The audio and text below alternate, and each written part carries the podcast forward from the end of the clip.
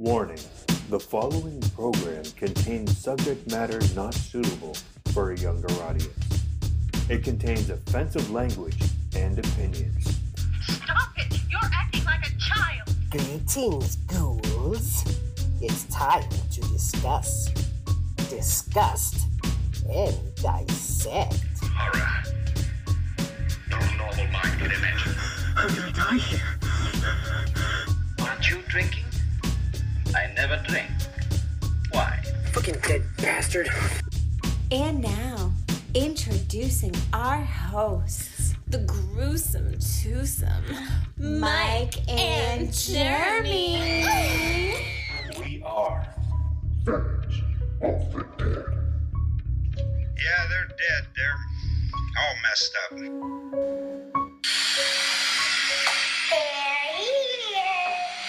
Welcome to Fans of the Dead. I'm Mike.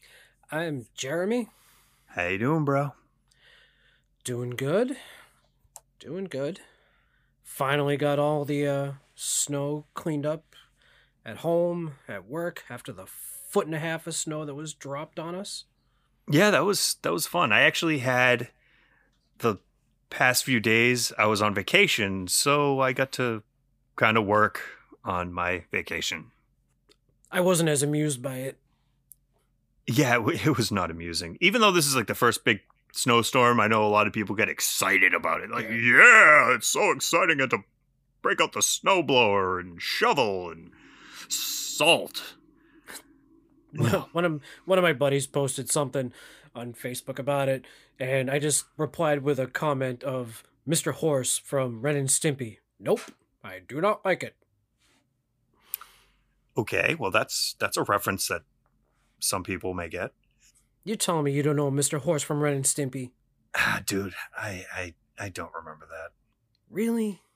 Yeah. So anyway, I was at Stop and Shop today, and like we're in the middle of like a COVID spike, and we're like on the brink of a second lockdown.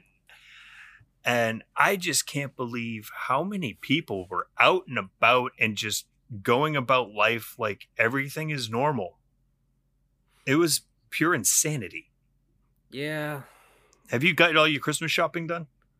Yeah, for the most part. I mean, I didn't really I haven't gone anywhere to buy anything really. I mean, I'm going to have to for like stocking stuffers, but yeah, I don't know. Maybe I feel like people are just they they just want some sort of normalcy. I like I I get it, but I don't. Yeah, I mean, I get it. it's a holiday season. People need to get out. But I mean, why can't we adhere to the simple guidelines set out for us? I mean, I know a lot of people think that this whole thing is a pandemic. It's Yeah. fake news. You know, it's it's not about us being sheep. I mean, it's about common decency, respect for your fellow humans. It's three rules that we need to abide by. I mean, number 1, wash your fucking hands. I mean, this this is something everyone should have already been doing. I was about to say we we, we probably should have been doing that anyway. Yeah, I mean, gross. Number two, keep a six foot barrier. Personally, I hope that stays a thing forever. I don't want anyone in my bubble. Number three, wear a goddamn mask. So many people can benefit from this. And I'm not even talking on a medical standpoint, because you fuggos could use the extra covering. Besides, which is more invasive, wearing a mask or exposing yourself to facial recognitioning? Hmm? Yeah, I'd like to think more of the protesters would be on board with that, you know, conspiracy theorists and whatnot. I get following rules is hard. We can't have mogwais as pets because we can't follow three rules. But please, people, let's try. If we work together, maybe we'll be allowed to hang out and enjoy things again. Now, I'm sorry for ranting. So, to bring it off a pandemic topic, let's talk about 28 Days Later, a movie about a world ravaged by a pandemic. it's it's so funny because I I compared so many things in this movie to, to what what's happening now. And so there's a lot of parallels. And, mm-hmm. and I mean, we'll talk about it as we break down the movie. But yeah, just watching this movie was like, oh, fuck. I feel like every movie we've we've brought up has has something to do with what's going on. Yeah. So before we get into that, as always, a little bit of recipe for disaster. This is a recipe for disaster. I'm sorry. I'm sorry. There's going to be no creme de menthe because that's too easy. And honestly, in the movie, it was just kind of a, well, this is all we have. So this is what we're going to drink. Cheers. A little celebration. So, Lagavulin. Yes. Is that, is that how you say it? It is. Awesome. Dude, I nailed that one. It's a single malt scotch, 16 years old. Now, that's a long time to be sitting in a nice barrel. Oh, like, damn. So, that's how we're going to start this episode. I've got my new little Freddy Krueger shot glass slash mug that I got from my Secret Santa last night. So, I'm going to cheers to you, Jeremy. All right. Well, hold on a second. Let me uh, get my bottle. Pour in my normal glass that's not so fancy. Now, mind you, this bottle is older than the both of us. Holy fuck. It was a gift. That's awesome. It's. I looked up the label and it's like mid, like mid seventies. You know how I know that it's a gift? Because it's older than us. All right, bro. Cheers. Cheers. I haven't mentioned how much I love whiskey. Wow. I mean, that is really smooth. You could say it takes out the fire, but leaves in the warmth. It does. It was funny when you asked me when we were going to do the recipe. You said, Do you have any whiskey in your house? And I just laughed and said, That's silly. Also, I figured we'd go with a rage omelet. Really easy, gonna break it down wicked quick for you guys. Just saute up some chopped jalapenos. Make sure they're fresh. Do not use the jarred ones. No disrespect, I have those in my fridge, but the fresh ones have an extra little kick, a little bit of onion, some bell pepper. While that's sauteing, mix up three eggs with a little splash of milk, a sprinkle of salt and pepper, because you don't need to add so much salt to cover up the fact that you're using rotten eggs. Because, please, people, use fresh eggs. Even if the world has ended, there are chickens everywhere. Find one, get a fresh egg. And as that starts to congeal, sorry, that's a gross word to use in a recipe, but that's what's happening. Sprinkle in some cheddar cheese, fold it, throw it on a plate, put in a squiggle of sriracha and a sprig of parsley if you want to get fucking fancy. Boom, there you go. That sounds amazing right now. I'm actually very hungry now. Well, our Chinese food literally just showed up like a half hour ago. So you're already hungry again. okay. So unfortunately, the back of my 28 days later cover, it must have been like right when it came out. It was just a quote from someone that had reviewed the movie. So I had to go online to find this. A powerful virus is unleashed, transmitted in a drop of blood and devastating within seconds. The virus locks those infected into a permanent state of murderous rage. Within 28 days, the country is overwhelmed, and a handful of survivors begin their attempts to salvage a future, little realizing that the deadly virus is not the only thing that threatens them. Well, okay. Yeah. 28 days later, Spoilers ahead. 2003. Danny Boyle's the director. So this opens up some chaotic news footage. There's fires, there's riots, there's just public insanity. Now, all of that footage was real except for the dead bodies they showed. They Yes. obviously thought that was disrespectful to show dead bodies, but all that other shit, that's real people going fucking real crazy. Yeah. Um so they show this monkey is strapped to like a table watching this news footage. Watching news footage. He was getting clockwork orange.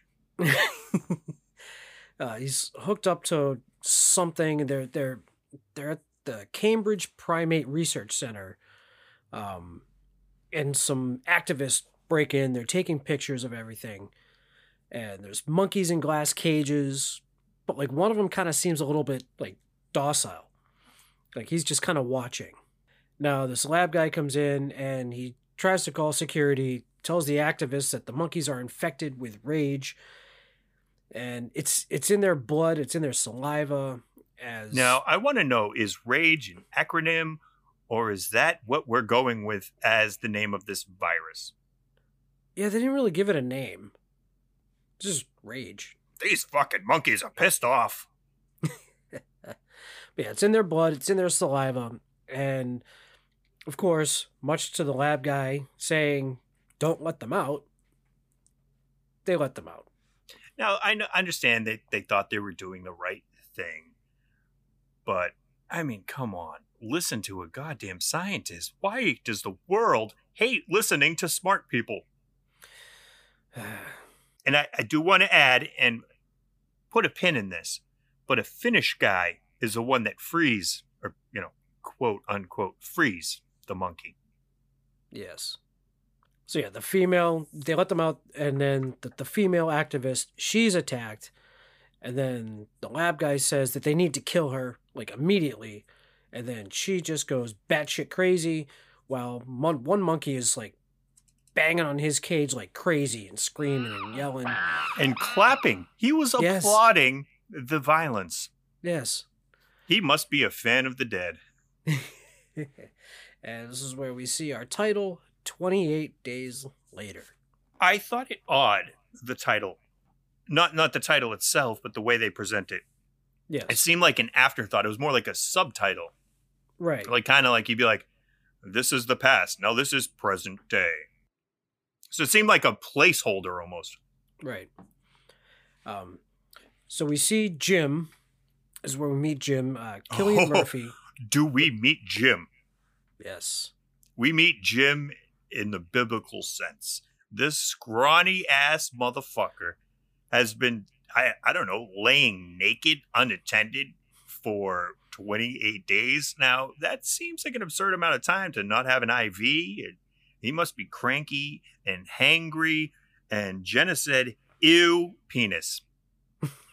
to which I said, What do you mean, ew, penis? She goes, Well, look, it's fucking super hairy. Ugh it wasn't presented in the best light. Not, you know, I'm sorry, dude, but Well, I mean, it's been 28 days. He hasn't actually had a time to groom. So, ah, okay. you know, cut him some slack. I'm cutting him all the slack. I'm worried about the nurses.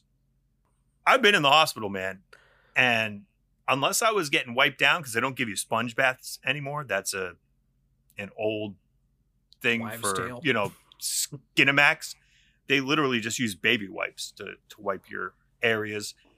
Um, but other than that, I was in boxers in one of those like gowns. They don't let you just like lay around naked. So, anyway, uh, Jim, played by Cillian Murphy, uh, who most people probably know him from Peaky Blinders. Uh, he's so he's laying in his hospital bed. He's naked. The place is just a shit show, disaster. It just him walking around with like tubes and like pulling tubes out and stuff that just. Uh, Now, a lot of people say that this was ripped off by The Walking Dead. And I would like to go out on a limb and say that since The Walking Dead was published in October of 2003 and it does have a similar beginning, Hero passes out into a coma, wakes up, and the apocalypse has happened already, and he kind of missed out on all the exciting parts.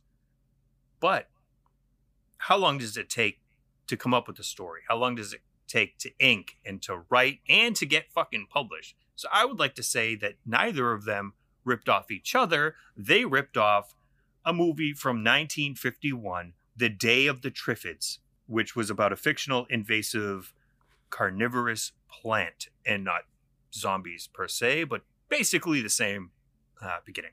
Hmm. So yeah, The Walking Dead didn't rip them off. They both ripped off some old shit. Well, there you go.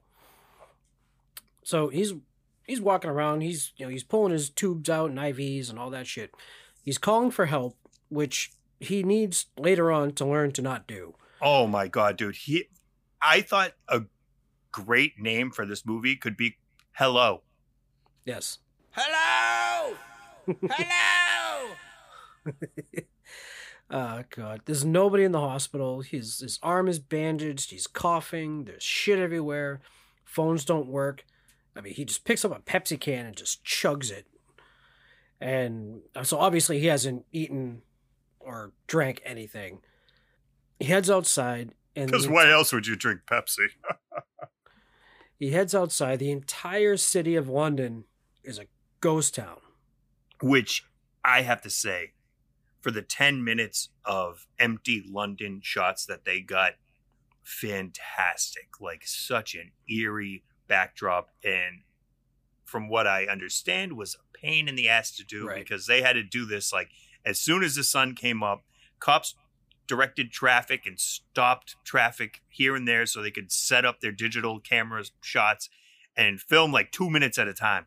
So they had one hour. So the London police would shut the roads down at 4 a.m. Filming would begin immediately after an hour. The police would reopen the road. So basically, Well, no, no, they had an hour to shoot, right, but it was like two minutes at a time.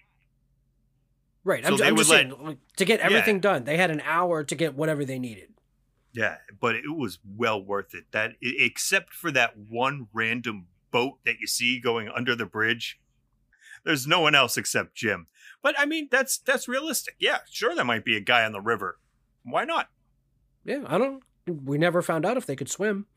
Oh my god, that's that's like my my biggest fear. Yeah, my biggest fear is zombies in the water. That's not my biggest fear, but like that's something I I have nightmares about. Is if you're in the water, like you don't know if there's zombies down there. You don't. It, it's like that, you know, you don't want to put your tootsies in the water. You don't know where you might get nibbled. Uh, so yeah, there's there's there's trash everywhere. There's there's just toppled vehicles. He he picks up like a there's a bunch of money found on the street. He just kind of like picks it up, sets off a car alarm, and he comes comes across a wall at Piccadilly Circus. Now this this scene actually got a little bit of flack because this was filmed it was filmed before 9/11 but of course it was released afterwards and they thought it was kind of in ill taste to seeing all the signs of like like families looking for so and so or you know help me find so and so um right. But I mean, a lot of um, the shots were emulating real horrific right tragedies.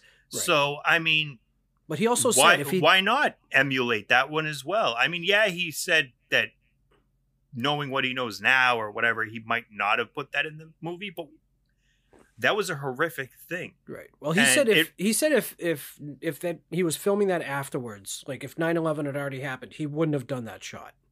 But why not? I mean, yeah, it's painful, but it's real. It's true. I mean, for us, you know exactly what you were doing at that moment in time. Like that shit was scary as fuck. Like that's some real humanity. I remember it vividly. I remember almost every step I took that day. Yeah. Scary. The end is extremely fucking nigh. It is. See, now you made me lose my fucking notes. I'm sorry. It is there's a funny language barrier between us and uh, people from England. I know we speak the same language, but like to misquote a character from Eurotrip, they're on another fucking level of swearing. oh and my it god, is they are. awesome. So, well, he also he picks up a postcard also that says something like I don't know, is blocking part of it. It's like I will something your grave for you, something like our vile. I don't, I don't know. It was weird. But anyway, yeah, so that's, that's weird. and then there was also there was like a kid's drawing that like like it hit me right in the feels, man. It was like the like the photo of a girl that says like please, like, or their family, or no, the pho- photo of, like a drawing of their family that was like dead, and then there was a photo of a girl that says please help me, I'm at a refuge on Warwick Street or whatever. He ends up going into like a church or something like that or a theater. Love no, it was a church. Loved the symbolism because I mean, when you where do you go when you have no hope? Like he just wanders into this church. There's a beautiful shot of the cross and him like Yeah. walking in shadowy underneath, and he's going there to find. I, I don't know. Like he has faith that he might find Right. some sort of I don't know normalcy, and he doesn't find it there. He has a priest. He's like, "Sorry, Father." And like the zombie priest comes at him and he knocks him in the head, and he's like, "Oh my God, I'm sorry." But then he gets chased out of there. But uh, I, I said zombies. They're infected. They're not zombies. Well, he might not have had that problem if he'd even walk in and go, hello. Oh my God! How many times? Hello, hello. Oh, So, so, hello, father. Wait, what are you doing? Hello, Father. Forgive me, for I have sinned. Please don't eat my brains. Oh God, yeah. So the infected priest runs after him. He he hits him. runs, runs, runs. after him. Right. They, I mean, they're full full like sprint, and like I guess they they hired only like they basically hired athletes to do this because they can do things that normal people can't, and Yeah, like run yeah, like fast though, fast. But like fast. Yeah, Um, so so to, it's a big thing. These are not zombies.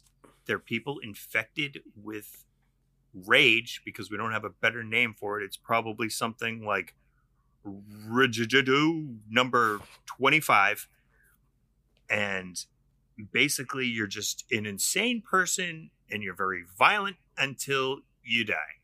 Yeah. And then you're dead. for good. So yeah, so he like he hits him and then he he just runs.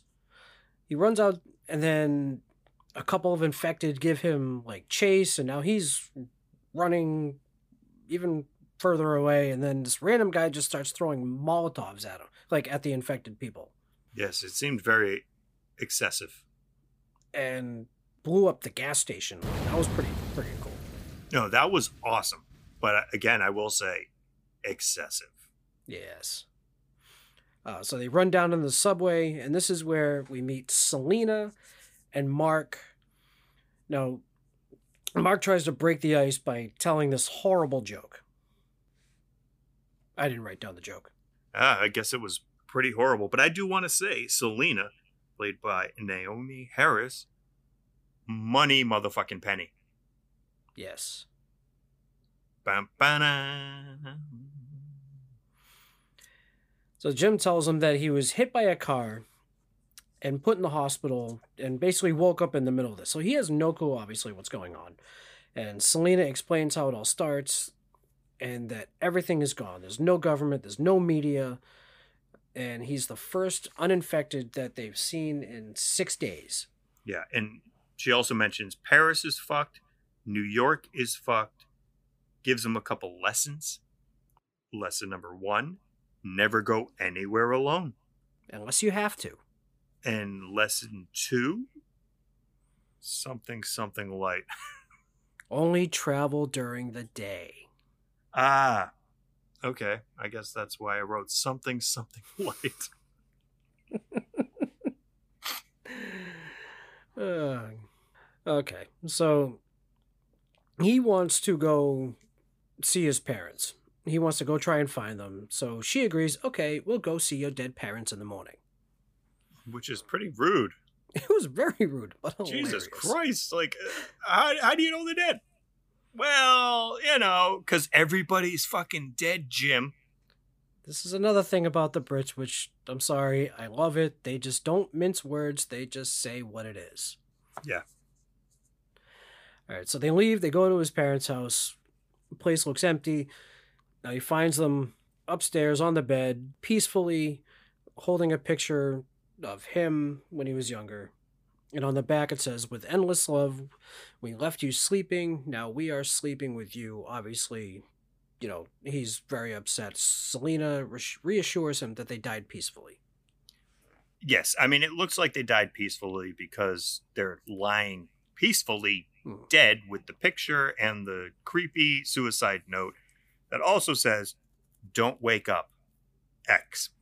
Mark starts to tell his story where he lost his sister and his family and like in a swarm of infected. Jim is having a hard time sleeping. Just he's just kind of wandering around the house. And he's like looking at his mother's things. He's looking at pictures and watching videos. And he lit a candle. Apparently, he doesn't know any better just yet. Yeah, So that caught some attention. a little bit.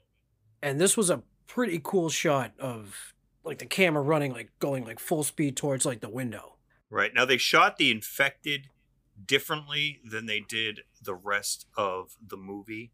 yes Um, so it was like shot, I, I don't know, it was sped up. I, I forget exactly how they did it, but it was completely different when they showed the infected to give you kind of an, uh, not a surreal moment, but an off putting type of scenario. right so yeah they crashed through like two of them crashed through the window One came on- down through a skylight. Like, was that dude just chilling on the roof, just waiting for a candle? well it was infected ethan hunt Okay. went all mission impossible Mm, no no nothing I, I, I, I get it. do you Just because I'm not laughing doesn't mean I don't understand your joke. shut up one of them lands on jim mark and selena to the rescue and kill them both Where you bit? Where you bit? but that was mr bridges it was mr bridges Now fuck Mr. Bridges. I burn Bridges, motherfucker. So Mark now has an has an arm bite, and Selena wastes no time just hacking the shit out of this guy. Yeah, your arm got to go, bro. Yeah, and tells Jim to get dressed. We gotta go. So Selena explains to Jim that it's all in the blood, and you have basically ten to twenty seconds to kill them. They approach like this, like this apartment building that has like flashing Christmas lights on the balcony. Oh my god, this was such a great scene. Like if they were looking for a beacon of hope, they found it. And I think maybe this is why you picked this movie for the month of December because there is flashing Christmas lights Yes, and course. the fun Frosty jingle, which we'll get to. they walk in the building. I mean, there's shopping carts, like kind of blocking. Is that the like the stairway or like the elevator shaft? It's kind of Uh, hard to it was tell. the it was a stairway. okay.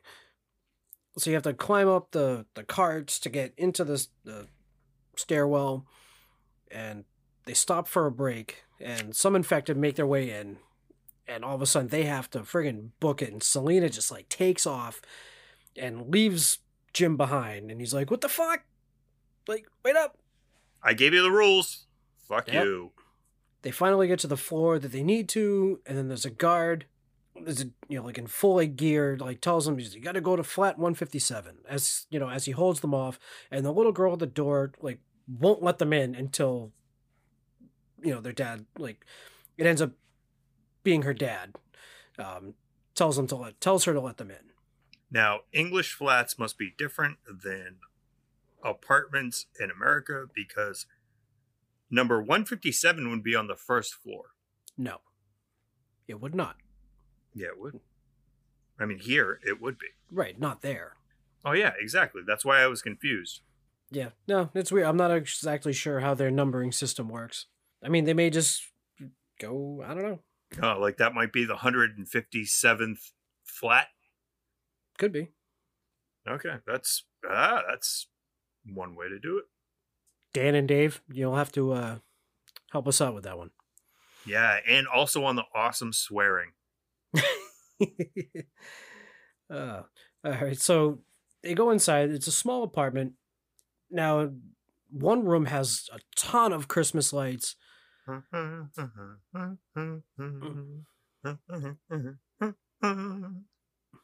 Now, this is Frank and Hannah. Frank, played by Brendan Gleeson. He seems very friendly. He's very hospitable. Over friendly. And Yeah. as soon as they get there, it's like he was waiting for them. He undoes the car battery that's been lighting the Christmas lights and the music. He celebrates. I mean, they probably haven't seen people in a long time. So I guess it's a reason to celebrate. Brings out the creme de menthe, me- whatever the fuck it is. It's that minty, crappy liqueur. Mom's, they Mom's creme de menthe. Creme de menthe, all- I believe he called it. cheers with it. But we will recognize this guy from Braveheart. He's also played Bill Hodges in the Mr. Mercedes series. I mean, he's the most recognizable face in this movie, I think. And actually, right after this, he showed up in the, the Harry Potter series too. Well, there you go. That was pretty popular. Just saying. Okay. I believe you. So Jim's getting all cleaned up. Now, apparently, the toilet Does doesn't it work. hurt him to shave? like, he was like, "Ugh, ah." and Frank's like, Are you okay in there? And he's just like, I'm just shaving. He's like, Okay, because it, it sounded like you were killing yourself. And so he tells him, he tells him the flush doesn't work, so you gotta dump the bucket over the balcony. There's no mud cons here. Just, just throw your shit out the window. Uh, that's what they used to do back in castles, actually. There's a funny story about that whole thing, but we'll get too sidetracked, so we'll save that for another day. Okay, we're not going to talk about pooping on people. Well, it's just the term of where shitface came from. Oh, I see where you're going with that. So the next shot, it's the next day, and you're up on the roof, and you see Frank has every single type of thing that might be able to catch water, including laundry baskets. Which yeah, I don't think if they're gonna catch any water. well, I think they're just desperate at this point because that's the first thing I wrote down was fucking long, laundry baskets. But he has like a hundred containers Yeah. up there, and they may catch like an inch of water. So I mean, I think they're just hoping to catch whatever they can. Right, but it hasn't it hasn't rained for ten days, which Yeah, I mean that's not a common thing for for over there. I mean, I've been there twice, and I'm pretty sure it rained every single day I was there, like combined. I mean that's the stereotypical thing you hear about there. It's just like, oh, it's foggy and it rains, and the Jack the Ripper will kill your hooker. I don't know about the last one. I think it just those are the things I know. Abbey Road, you know, there's there's no cars. You could just walk up and down the crosswalk all day. Yeah, that's not real. They hate that. they fucking hate it. Of course they do. Like this fucking road, these fucking assholes. It's a fucking crosswalk. Anyway, so all the buckets are empty, and Frank tells Jim that they can't stay there. He has this little wind up radio thing, and he's listening for broadcast, and there's one from some soldiers from north of Manchester, and it's it's a it's a recording. Now Frank wants to leave the flat. Hello, we're north of Manchester. We have food, we have water, if you have vaginas. Please come. Please, please come. We are desperate. Stop. Uh, we haven't got to that yet. Uh, what- was that not what the recording said? Sorry, I read between the lines. Oh God. Anyway, so he says he can't leave without without them. Yeah, Like they need each other. He he basically needs muscle because he wants to protect his daughter, and he's being smart about it. He's Right. not just going to go out him and his daughter alone. He needed young, virile people to help him with that. Right. So Hannah puts in her two cents and says we all need each other. So they take off, and so I'm guessing Frank was was a cabbie, or maybe they just took a cabbie. I don't know. It was very hilarious when he turns around and he's like telling him about the fare. Just so you know, I don't take checks or credit cards. Smart.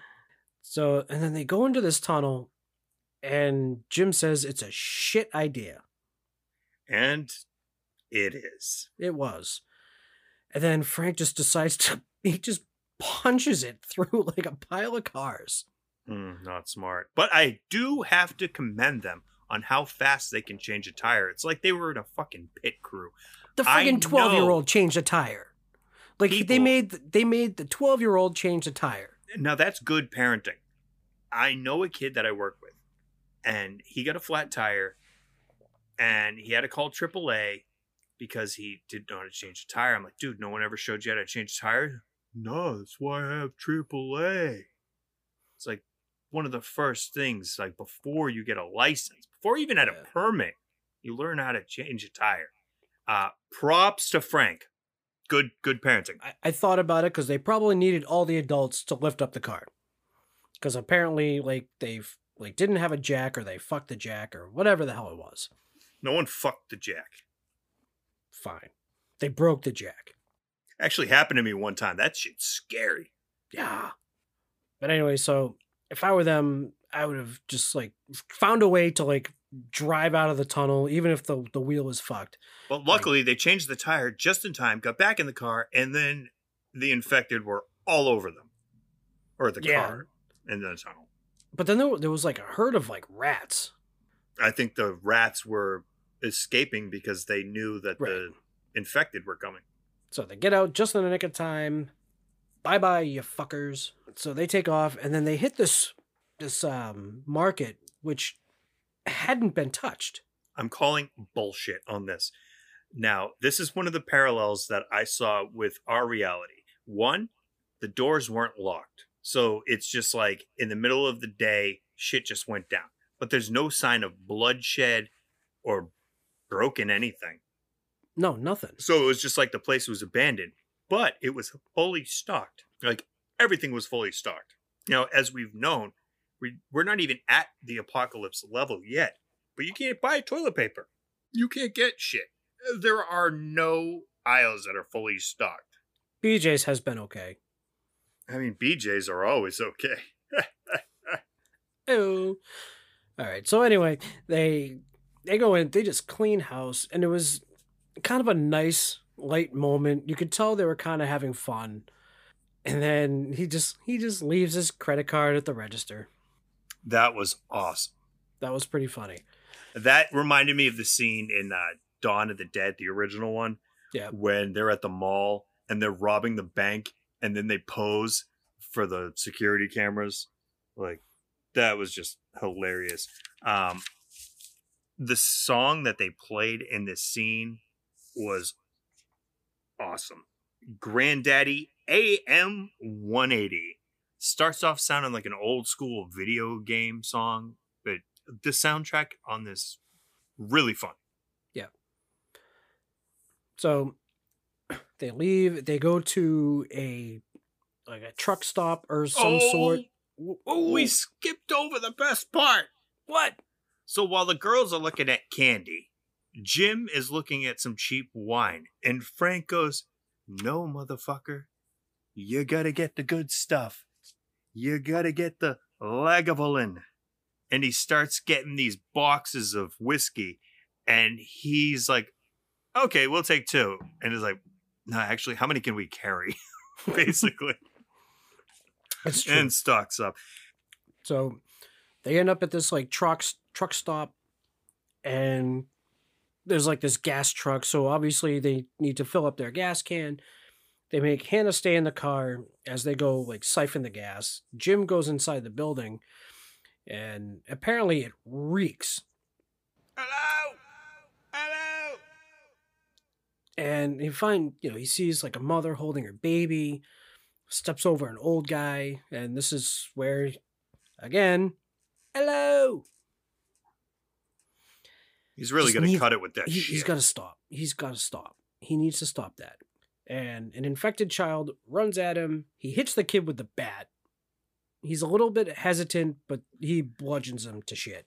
Now, there's a little bit of consensus, consensus about this. Was that child actually infected, or was the child hiding and scared, and Jim just fucking murdered him?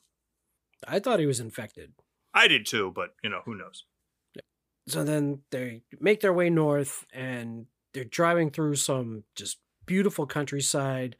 Uh, there's like some ruins where like they stop, they have lunch, well, almost like a picnic kind of thing. Um, Frank spots some some like horses running around. You know, it was just like some nice things seem normal. You know, you know what I mean? Yeah. So Jim and Selena kind of have this moment where Yeah. She she takes back what she said about staying alive. You know, seeing Frank and Hannah showed that there's there's more. Like there's more than just staying alive. And she gives him a peck on the cheek. And they decide to stay there, you know, for the night. And now this is the first time that they actually showed the scar on Jim's head. Yeah, because apparently he was a bicycle courier and he got hit by a car and he got fucking brutally bashed in the head. Yeah, like it is it was a big fucking scar. Everybody, like all but Selena can sleep, and apparently she's been hiding the Valium. Well, she was a, a pharmacist, I Yeah. believe. He has a lot of prescription pharmaceuticals. Prescription pharmaceuticals. Yes. Anyway, she's got shit.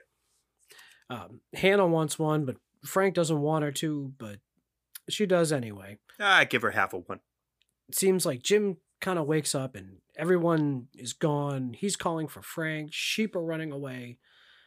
He's he's just having he's basically he's having a bad dream. Yeah, it was a nightmare flock. Yeah. Hello, hello. like shut the. F- Even in your dreams, you're annoying. Uh, Frank wakes him, and he called. You know, he he's like, "Oh, okay." You know, like, "Hey, Dad," and wakes up again to a car horn, and they're ready to go. So apparently, they let him sleep in a little bit. Very nice. Very thoughtful. So they keep like listening to that recording on the radio.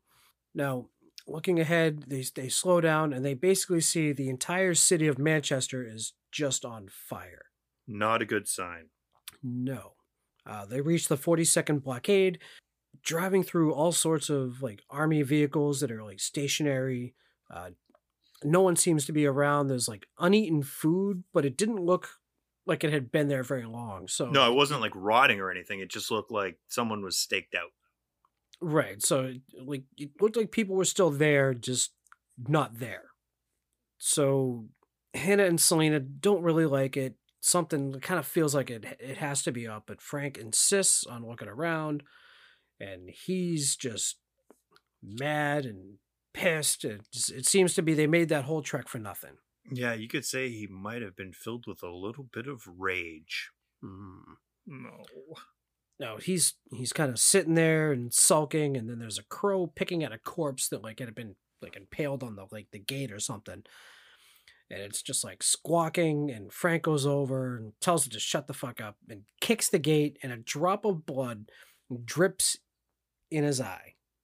Now, this goes to show you that these aren't zombies. The infected do die, Yes. but unfortunately, their blood is still no bueno. What are the odds of that though? Like it, it happened. He's looking up, and it happens to drip exactly in his eye. All right, so he kicked the fucking stack of cars or whatever the fuck it was, and he's looking directly up. I But mean, it's yeah, still, the I mean, odds. that's a that's a small space, dude. That I know it's like a Robin Hood, like split the arrow bullseye. I get that the chances of it are not great, but he was asking for it almost. I mean, Jesus. But anyway, so he comes walking back and he tells Hannah that he loves her very much, as he knows he's gonna turn. So she comes up to to like see him, and he just pushes her away. And this this this scene hurts. Like this this sucked. Yeah, it, it- because he was such like the uh I, the dad figure in in the movie, and he was such a fun and happy, hopeful character, and to lose him, like you almost lose hope there. Right, exactly. Selena's begging Jim to shoot him, and then all of a sudden, out of nowhere, out of like the grass, like the military pops up, and just like they they take him out. And they, Now it's interesting that you say military because well, they're dressed that way. yeah, were they military? Maybe, maybe not. Probably, probably not. But they were dressed that way. They make you think that way. Yes. Um, so they they get him into a jeep and they just take him to some sort of barracks or base or whatever. Where we meet Major Henry West, played by Christopher Eccleston, who I know as Raymond Calitri from Gone in 60 Seconds, the remake, which I think is awesome. I guess he also played Doctor Who, even though he's got a really mean fucking face. And I always thought Doctor Who was supposed to be like a really funny, fun guy, but I guess I guess he was Doctor Who for a little. So I was finishing this movie up uh, tonight for a second viewing, and Susan goes, "Oh no shit." And I said basically same thing. It's, it's like yeah, like right, like the, the the bad guy from Gone in sixty seconds. And she goes, "No, that was the Ninth Doctor. What the hell's wrong with you?" I know nothing about Doctor Who except that my She's trying so hard. She's trying so hard. to Wicked, get me. wicked into that shit, and uh, yeah, like I mean, I'm talking old Doctor Yeah. Who. So I was like, uh, sorry, sorry, bro. Like, nah. I mean, I've seen a couple of the newer episodes, and they're not terrible. It's just I don't get it. Like I'm gonna have to watch like a lot of it to like get it. Yeah, I'm not. I'm not hating on it by any means. I just, I just haven't watched it at all. So, knowing that this guy played Doctor Who, who I always thought was like a goofy, fun type of guy, I was like, this guy can be that guy. like, he, he's mean. he's very mean. But at this point, like he's he's welcoming them. Um, they have hot water and showers. While they're taking a shower, they're fucking around in the black cab, just driving it around in a circle. Selena's pretty shaken. She's worried for Hannah because she she just wants everything to be the way it was, you know. And We all want it to be the way it was. right, And it was it's a really funny thing that he says. He says basically we're just waiting for the infected to starve to death. And that's going to basically take 3 weeks, which really hit home to me because when we started doing our isolation picks, you know, picking a movie a day for this isolation, it was because school was getting shut down for 3 weeks and then everything was going to go back to normal. But as we know, three weeks turned into almost a year now. So, I mean, funny, kind of, not funny. I know ironic. that that just yeah, I run yeah, it hit home, man. Yeah, so naturally, this is a good time for Jim to try and make out with her. I mean, you got to shoot your shot, bro. So now Jim and Major West, he's kind of like giving him the whole tour, and he, he this is where he basically explains everything. Like they're there, like to to begin the rebuilding process. You know, they have all this land, they have a kitchen, they have a chef in a pink apron. They call the resident tin opener, and this is where we meet Mailer. So Mailer, I'm guessing I don't want to call him like a soldier, I guess, but he was one of them who was infected two days ago, and he's basically chained like a dog. Yep. And basically, they want to try and learn, and he just spews whatever blood and Vomit. yeah that that he has, and like you said, they they just want to see how long it takes for them to starve to death. Now it's dinner time. Now, before before we go on to dinner time, I just want to say that not only does this parallel our reality, but Day of the Dead. Like this third act really reminded me of Day of the Dead. They've got this guy chained up almost like Bub from the original Day of the Yeah. Dead. Um, re- really enjoyed how they how they played on this. So they're singing like the, the, the guys are all singing songs. uh, What seems like what they hoping that they're going to be eating. So they get some like canned foods. They get an omelet made from rotten eggs. Oh my god, this was hilarious! Like this obviously inspired the Did uh, you not- recipe for disaster. Did you not know that the eggs were bad? I thought if I just threw on enough fucking salt, it would cover the taste. Throw that shit away, you fucking idiot. just because you have the pink apron doesn't mean you're a chef. Uh, they toast to new friends. Hannah doesn't seem to be like amused at all. Nah, she's obviously still grieving, so I could see why she's not amused by all this buffoonery. Yeah, so now you have Sergeant Farrell, who goes into this whole big speech about how man has only been on the planet for like a blink of an eye, and the infection could just wipe them all out. And Major West makes a point that all he sees now is just people killing people, and that's all he saw before. So this is all still just normal to him. Yeah, psychopath. Yes. Red flag. Hannah just wants to bury her dad. And at this point, like these air raid sirens go off. Now there's like infected everywhere outside, and basically they just man their battle stations, and then they they just pick them off. Like some of them, I think, are hitting mines, and celebrate. Like they they they take them all out. Now they're celebrating their victory. A few guys come back in, like Jim and Selena are like in one of the rooms, and one of them kind of like seems to hit on Selena, and you know takes her machete away and says, you know, he's like, you're not gonna need that anymore. So I'm here to take care of you. Creepy. That was almost a good accent. yeah, It was sounded Australian, but I like the effort. that was definitely more Australian. My accents are shit, so I can't. I can't. You know. so, so Jim like tries to protect her, and like Farrell jumps in and like starts beating on him. Major West shows up to stop it and sends Farrell to go clear the bodies, which he's not excited about. No, most people are not excited about getting punished. No. So the major goes and invites Jim for a drink, gives him a nice little bit of uh, the whiskey, and he asks him who he's killed. You know, he tells him about the child. You know, they have that little back and forth, and now he this is where he makes him aware, Confesses. confesses he promised the boys women. Huh. Mm-hmm. They set up the broadcast basically to start repopulation, like to, to get to get the women. Now, I don't know if they understand how repopulating might work in a situation like this, but there's only what five of them. Yeah, this is going to take a while. yeah, no shit, and a lot of incest. Like, come on, guys, you got to branch out. So now Jim is his red flags are all going. His red flags are all going. There's no red flags, dude. That's like straight up like he's like, this is what's happening, and Jim was like, oh no, fuck no. but they're stopped, and Major West says he can't let the girls go.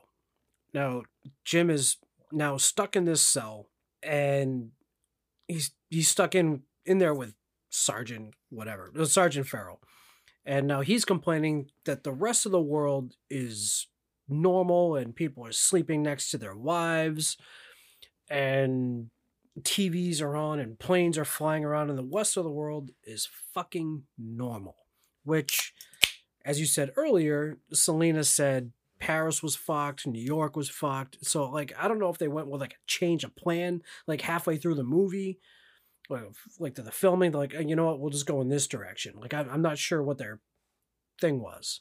Right, and like if you see the second movie, obviously you know that that's bullshit Right. because it was basically quarantined off to this sector. But for this movie's sake, I would like to believe that they just don't know what's going on. They don't know the extent of it because communication has broken down that much. Right. Cue I mean, Led Zeppelin communication breakdown. Boom. and I mean, you can compare that to now, where I mean, it's not the same same thing, but like people just don't know. People just don't know things, so like they say this, and then it could be that, and nobody knows. I'm just saying, people don't know. No. Right. I mean, it's just because there's so much misinformation, and you've got these people saying this and that, those people saying that. I, I get, I get the It's just parallel. it's just what we're all learning for the first time. right. That's that's that's basically what it is. Yes. So they tell these two guards show up, they tell them it's time to go. And now we're walking outside in the woods. Jim and Sergeant Farrell are handcuffed. One tells Jim what he's going to do to Selena. And they get to this clearing, there's bodies everywhere. So I'm not sure like if this was people who tried to leave and then they just Are you taking a selfie? Shut up. no. you fucking weirdo. So yeah, I'm not sure if these are people that were trying to leave or they were infected people, but either way, the plan is to kill them. Welcome. So yeah, and so Mitchell's got his like the bayonet on the end of his rifle. You know, so he's just gonna like stab him. But the other guy, I think his name was Jones, um, he just wants to get it done by like shooting them. And Mitchell's like, "You ain't gonna shoot him." No, I fucking will. And then Mitchell does, and Jim like escapes because like the sound got him all fucked up. And Jim ran runs and goes hide with like hides with like the bodies, and like eventually he just hops over the fence. Brilliant scene right there. I loved that.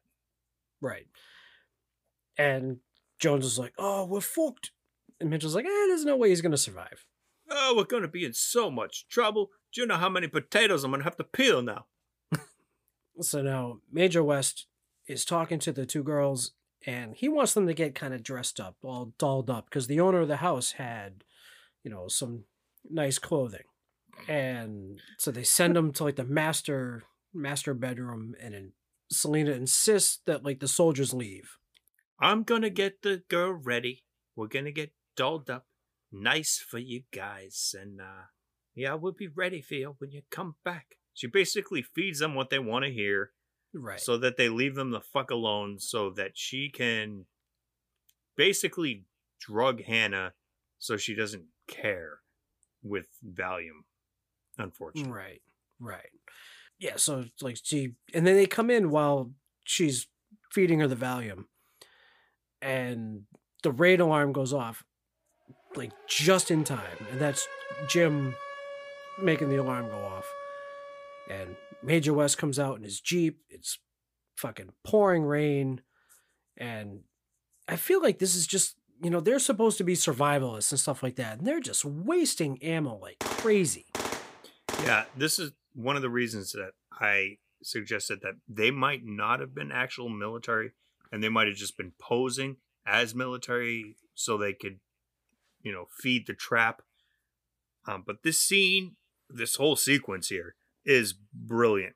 They actually shot this in the same way that they did the infected to show that Jim, I mean, he's not infected with the so called rage, Right. but he has that rage because he needs to save his friends and he's going to do whatever it takes and basically he's at the same level as the infected and he's just going all fucking balls to the wall violent Correct.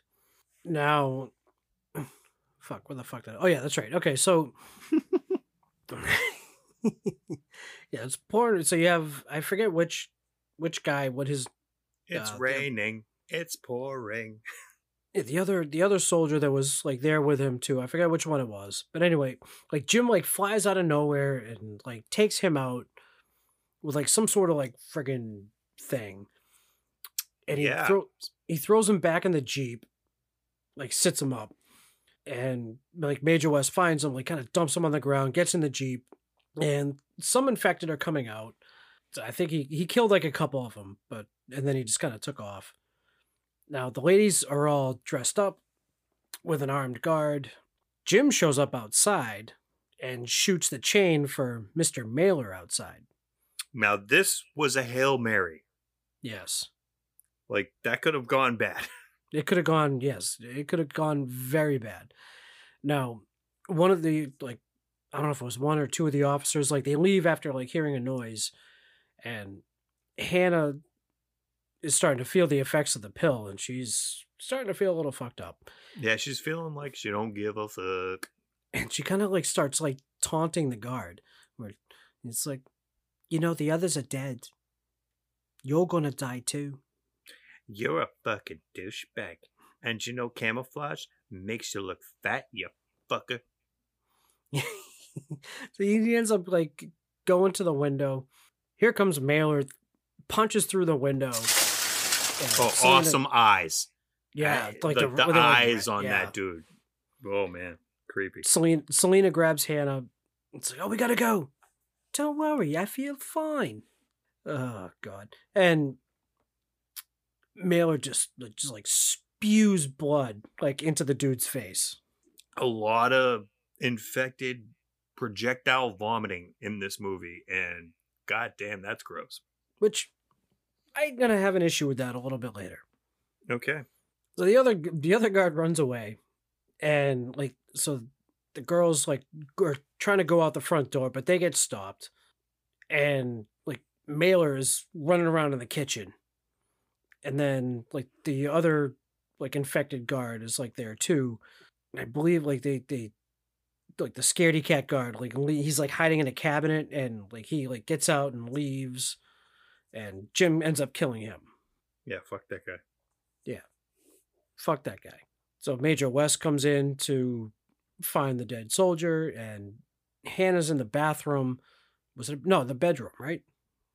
Either way, she has a picture of like her family, and Jim comes in looking for her, like into the house.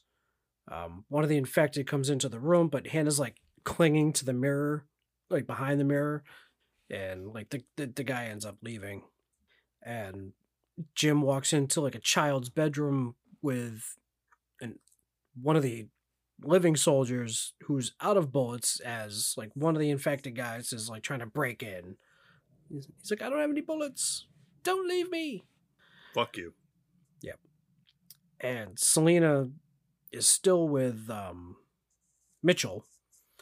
And she's being dragged out because you know he still wants to do what he wants to do. And Jim just runs in, grabs the dude, and just smashes his fucking head into the brick wall repeatedly and then thumbing his eyeballs out. Yeah, that was very brutal. That was fucking awesome. I mean his I mean his thumb, I mean I mean that was like like second knuckle deep, dude. Yep. Like I said, very brutal.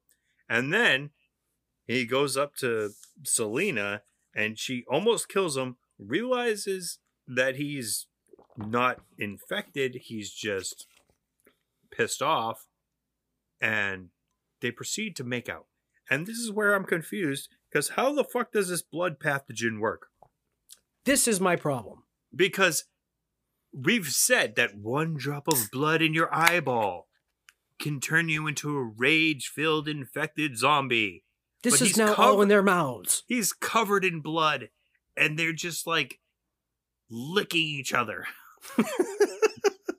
it's, it's it, it just it makes I mean, I don't know. It's just like, I mean, I'm sure it's I'm sure it's just us being picky bitches, but like no, you don't ever make out with someone that's covered in blood. You say thank you, hug them, maybe, and you make out later after they've showered. like you wash your face. this is the whole conundrum like uh, gremlins. So gremlins multiply with water, yet they are chilling in the snow. You know, it's just like things we accept for movies. I mean, they played that whole thing off like, oh, if it's a certain temperature, it doesn't affect them. But like, what if they go inside and the snow melts? It turns into water. like, I mean, you have to suspend a little bit of your your disbelief, you know. I guess so. I don't know. But know. just like uh, my my point is, please do not make out with anyone covered in blood. Thank you. Welcome to my TED talk. so while they're doing that, Hannah comes over and smashes something over Jim's head. He's like, "It's okay, it's okay, like he's fine." No, but Prince Prince Valium told me to. So as they're, they're trying to escape, Major West tries to like kidnap Hannah, but like as like she puts the like the car she puts the car in reverse so that way like he was able to like the, the infected guy was able to like get major west so he's being devoured Right. Like, so even pumped up on Valium, she may not give a fuck, but as the daughter of a taxi driver, she can still drive like a motherfucker. and so that's where we head straight for the front gate Peace out, bitches. 28 days later Again. Yes. So now they're they're at this house. Well, I don't know. It was, kind of quick. So I'd say it was like a cottage in the middle of fucking nowhere, and it seems like the infected are finally actually dying off. right. So things seem to be like okay, and now they're just basically waiting for help. So they make this like big giant quilt, Giant. very big quilt that It's just says quilt. it was it was It's- pieces of fabric that were sewn together, which would define a quilt. Anyway, it said, hello. like I said, the movie should be called Hello. I'm sorry, our friends over in the UK. And the the jet is flying overhead and they unfurl their giant fucking quilt and it Thank says you. hello. And I don't I don't know if it was on purpose, but the O, which kind of looks like an I, has a couple red pieces. The whole thing's white except for the red pieces in the O, which could be an I. Like, oh, is this foreshadowing for a sequel? And we have the helic. No, no. The, so the guy in the jet, he's Finnish. In in Finnish, he says, I, I can't tell you what he says in Finnish. I'm going to translate. Will you send a helicopter? So we bring it full circle. The Finnish fucked it up for the whole world, and then they save our friends at the end. So they redeemed themselves. Thank you guys. Thank you, Finland. I really love this movie. I mean, the music was on point. John Murphy, who did the score, the song In the House in a Heartbeat. Oh my God. I have been jamming out to that. I've added it to my Halloween playlist. It is such a slow build to an awesome. It's it's very repetitive, but it's such a slow build, like great for a movie soundtrack. Like I mean, these guys did a great job. Danny Boyle, the director, Alex Garland, the writer of the, the movie. This was a really fun movie. I'm glad that I rediscovered it. I hadn't seen it since I bought the DVD and God knows how long ago. And I remember when we watched it, like really, really enjoying the movie because it was completely different, and like the infected, like is like they were like full sprints, like you know, it wasn't this slow like shit. Like like it was like full on. Wow, these things will fuck you up. Yeah, so supposedly this resurged zombie movies, even though technically they're not zombies, but they made zombies run, which I am okay with because in my own canon, in my nightmares, zombies can run, but only to an extent. So, say you are first infected, you just turned into a zombie. Why can't you run? You have all the abilities you have, so you can run. But once your body has become decrepit, that's when you become the slow zombie. Right. Well, do you remember like the first like the first few episodes or even the first like season of Walking Dead? But I, I remember it was like the first or second episode. Like they were pretty quick. I'm pretty sure that they never went faster than any Romero zombie. I think No, that I was their, mean- their rule. I mean, I just mean like compared to like like later seasons, like they were they were a lot quicker than like say like season three or four. oh, maybe. I don't know. That was a long time ago, bro. That was ten years ago. Jesus Christ. 10 years of The Walking Dead. I still love that show. I know a lot of people hate on it, but it, it's still fun to me, man. We're we we haven't watched. It. We've had so many other shows to watch. We haven't watched this latest season. I don't know. Well, I, we'll- I we'll get- that. We'll we'll get to it eventually. I don't know. So, what'd you think, man? so good so good like just a lot of fun like i didn't expect, even when I rewatched it, like just because I forgot about it, like I didn't expect that was the direction that they were gonna go for the whole like second half of the movie. It was like you think, oh, they're gonna go to this refuge and everything's gonna be great. No, we just made this refuge to to breed your women. oh God. But yeah, no, awesome. I'm gonna give it four brains. Brains. Okay. You see that? Carry the two. Okay. Three and a half brains. Well, you forgot the uh, lowest common denominator. Okay. Three brains. Shit. Yeah, Okay. Jeremy, Jeremy, fucked that up for you 28 days later. Three brains. Um, so we're, I want to go into a little reverse style because we did get a decent amount of fan feedback for this uh, episode, actually. So let's go into that. Awesome. So I threw up a poll on Twitter and I said the options were loved it, meh, fun, or zombies don't run. And it was unanimous. Loved it. I haven't found too many people that dislike this movie. Yeah. And I mean, obviously, I don't really try to put up a dislike, but I, I put meh, you know, like that's as close as we're going to get on that one. But yeah, I mean, people seem to really enjoy this movie.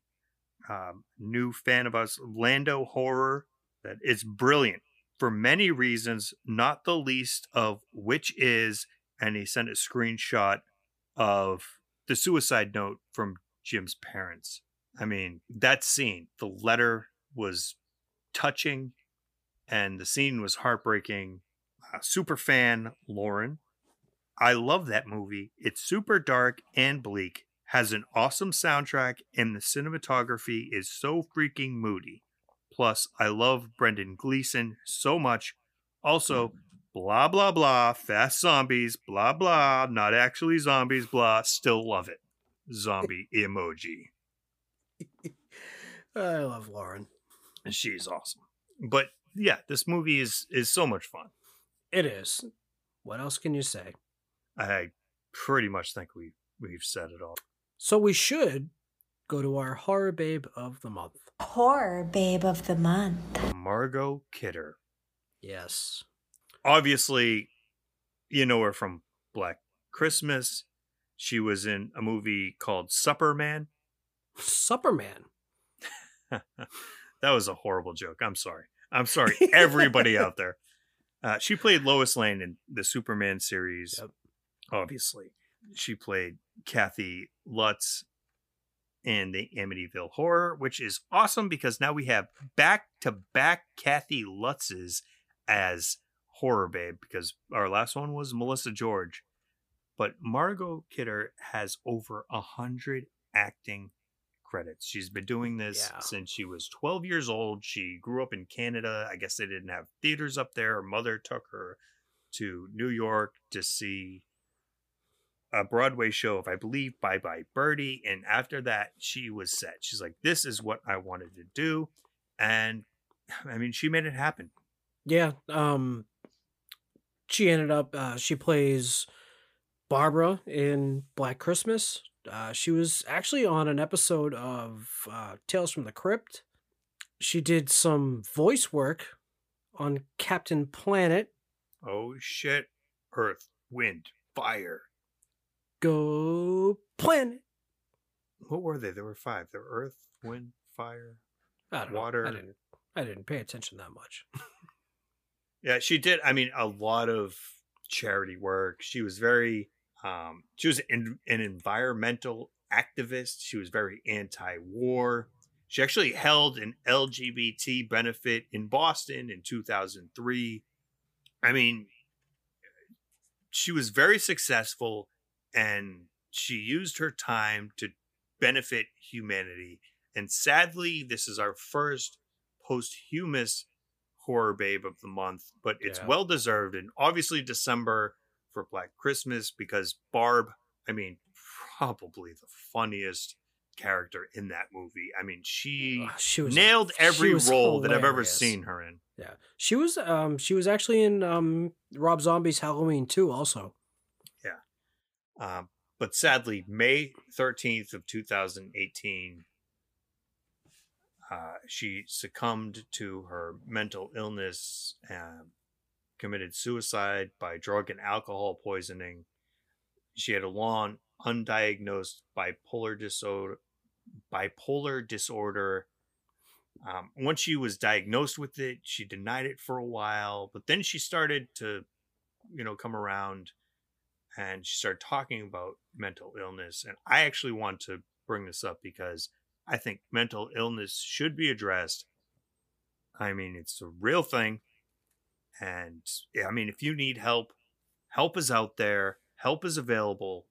1 800 273 8255. Please call if you need help. I mean, reach out to us or someone. Someone is there for you even if you think you're all alone and isolation sucks, isolation sucks for everyone. You're not alone. it does. Um, no, I I agree. Just anyone. Yeah. Wow, that took it really low, but to bring it back high, I really want to thank our listeners.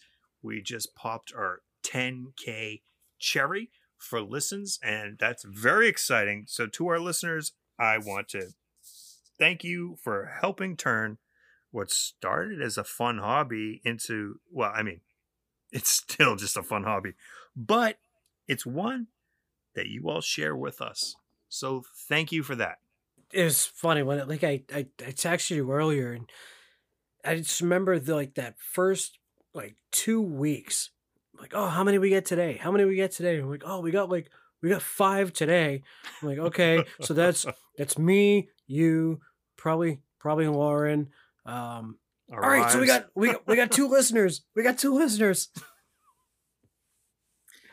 yeah, we came a long way in a year, and yeah, th- thanks for hanging out with us because that's what this is. It's it's we're just having fun, exploring some horror and having fun, and that's Yeah. what it's about, having fun. And we'll see where we are in another year. Hell yeah! Yeah. As always, you can catch us on Spotify, iTunes, Podomatic, iHeart. Check out our YouTube channel, Fans of the Dead. We're hopefully going to have some new fun videos up on there soon. Follow us on Twitter at Fans of the Dead 1.